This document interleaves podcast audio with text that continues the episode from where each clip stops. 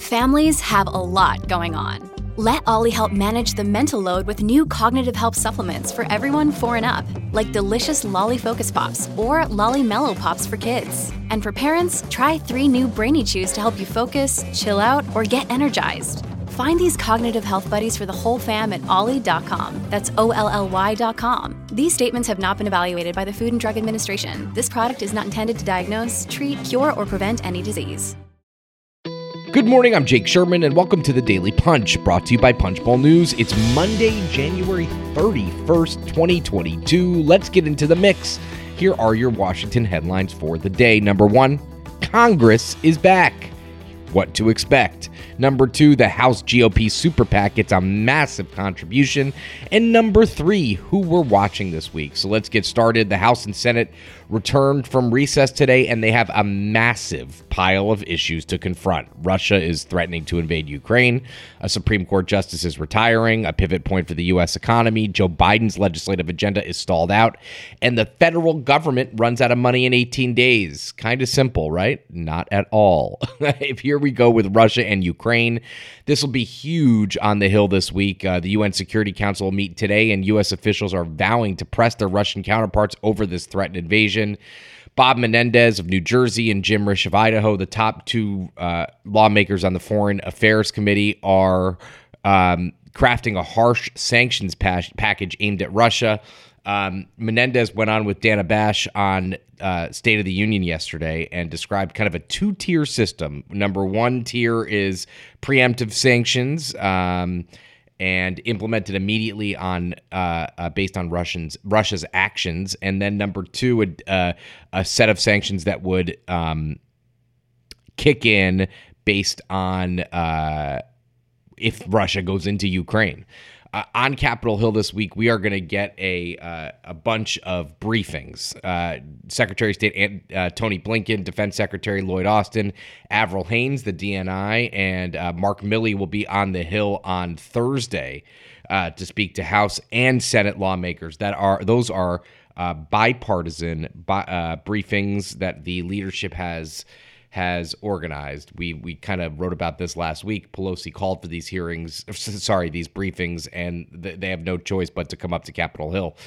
um, to talk about those what's going on in Russia and Ukraine. Uh, this is going to suck up a lot of oxygen. Um, because, uh, as we know already, Joe Biden is considering sending 8,500 troops to the Eastern European um, uh, uh, zone, I guess is the best way to say it. That he is not considering sending troops to either Russia or Ukraine. Obviously, that's he's made that abundantly clear. Um, but he is considering sending troops to bolster NATO allies in Eastern Europe and the Baltics. Number two issue is Supreme Court. Obviously, um, Justice Stephen Breyer announced last week he's going to retire. Um, there's a lot of chatter on the Sunday shows yesterday. Senator Lindsey Graham uh, all but formally endorsed Michelle Childs, a judge in South Carolina, for the role. And if you kind of take this out to the logical extension, um, he wants Childs, as does House Majority Whip Jim Clyburn. That doesn't mean the Childs is going to be chosen, but it does kind of raise the prospect if Graham, who has for a long time been um, a leading voice uh, on the Republican side of the Judiciary Committee, um, whether if he votes for her, are there other Republicans could could Biden be um, uh, could Biden be interested in that if there are other Republicans? He's always wanted Republican support for a lot of things he's done. I guess the Supreme Court is a different a different beast altogether. Um, would he? Uh, this is a generational choice. This is a choice that uh, lasts presumably for decades. So could he be interested in that?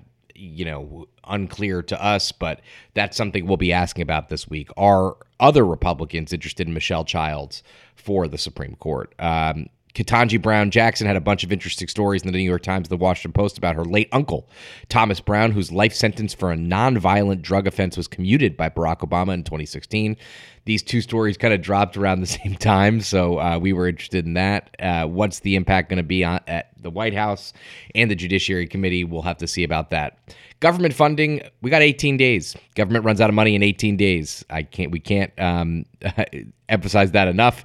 Um, there'll be more House and Senate discussions on the shape of a potential package, um, a uh, uh, omnibus package to fund the government through September, just short of the um, uh, midterm elections or past the midterm elections. We'll have to see. Oftentimes in election years, they kick government funding to like February of the next year. I don't know that they'll do that here. Uh, let's be clear about a couple things. We don't see a government shutdown. We cannot imagine a government shutdown. It doesn't serve anyone's interest at this point. Number two, um, there's a lot of work to be done, even if they reached a top line number, which we anticipate they could this week. Steny Hoyer acknowledged the other day that uh, the House might have to change his its schedule to deal with government funding. They're currently, as of now, planning to be out of session the week that the government is is um, slated to run out of money, and. Uh, we have to imagine that will change because they don't want to be out of out of town when the government runs out of money, uh, and they probably can't finish it beforehand. A bunch of nomination votes this week in the Senate. Senator Susan Collins and Joe Manchin uh, have been leading talks ahead of the electoral about the electoral count of 1887 and changing that. Obviously, the Democrats. Um, uh, the Democrats' um, election deal, the Democrats' election effort has fallen flat. So we ex- expect kind of ramped up talks on that front too. Number two story of the day is Ken Griffin uh, this billionaire CEO of Citadel, the hedge fund, uh, is giving has given ten million dollars to CLF, the Congressional Leadership Fund, for female, veteran, and minority candidates. Now let's unpack this a little bit. We have a massive interest, reportorial interest, in how Wall Street engages in Washington, who the big players in finance are, what policies they're trying to enact, and generally speaking, what they're focused on in the nation's capital. We'll have more. We'll have more to say on that obsession pretty soon, but. Um, CLF is the main House Republican super PAC, and uh, uh, it raised $65.5 million in 2021. That's a big, big pile of money for CLF to spend. House Minority Leader Kevin McCarthy has been instrumental in supporting this group. Uh, Griffin has already contributed millions to CLF and other conservative causes. He likes candidates with uh, conservative economic, education, and public safety views.